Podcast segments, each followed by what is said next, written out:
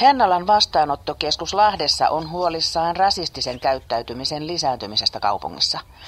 Turvapaikanhakijat ovat joutuneet viime viikkoina useita kertoja uhkailun ja väkivallan kohteiksi liikkuessaan Lahden keskustassa. Vastaanottokeskuksen tiedossa on 5-10 pahoinpitelyä. Pahoinpitelijät ovat käyttäneet jopa pesäpalomailoja. Siellä on myös ollut kädessä jotain jotain keppiä kapulaa, millä on, on sitten lyöty asukkaitamme.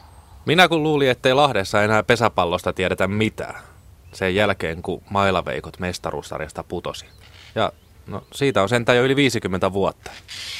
Tietysti jos Hennalassa liikkuu pesäpallomailan kanssa, niin voi olla Renkomäen mailapoikien mieheäkin. Mutta kai jo nappuloiden pesiskoulussa on opetettu, että mailaa lyödään vain sitä palloa eikä ainakaan kalloa. Espoossa samaan aikaan on turvapaikanhakijat oikein kutsuttu opettelemaan pesäpallon pelaamista. No, voihan sekin olla hyvää kotouttamista, että oppii lyömään etenian kotio. Hollolan Lahdessa kyllä kannattaisi viedä miehet mäkeen. Ei kuulemma riitä poikia hyppääjäksi.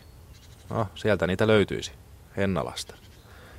Vielä kun näki senkin päivä, että Salppurin kisoissa kuuluttaja huutaisi.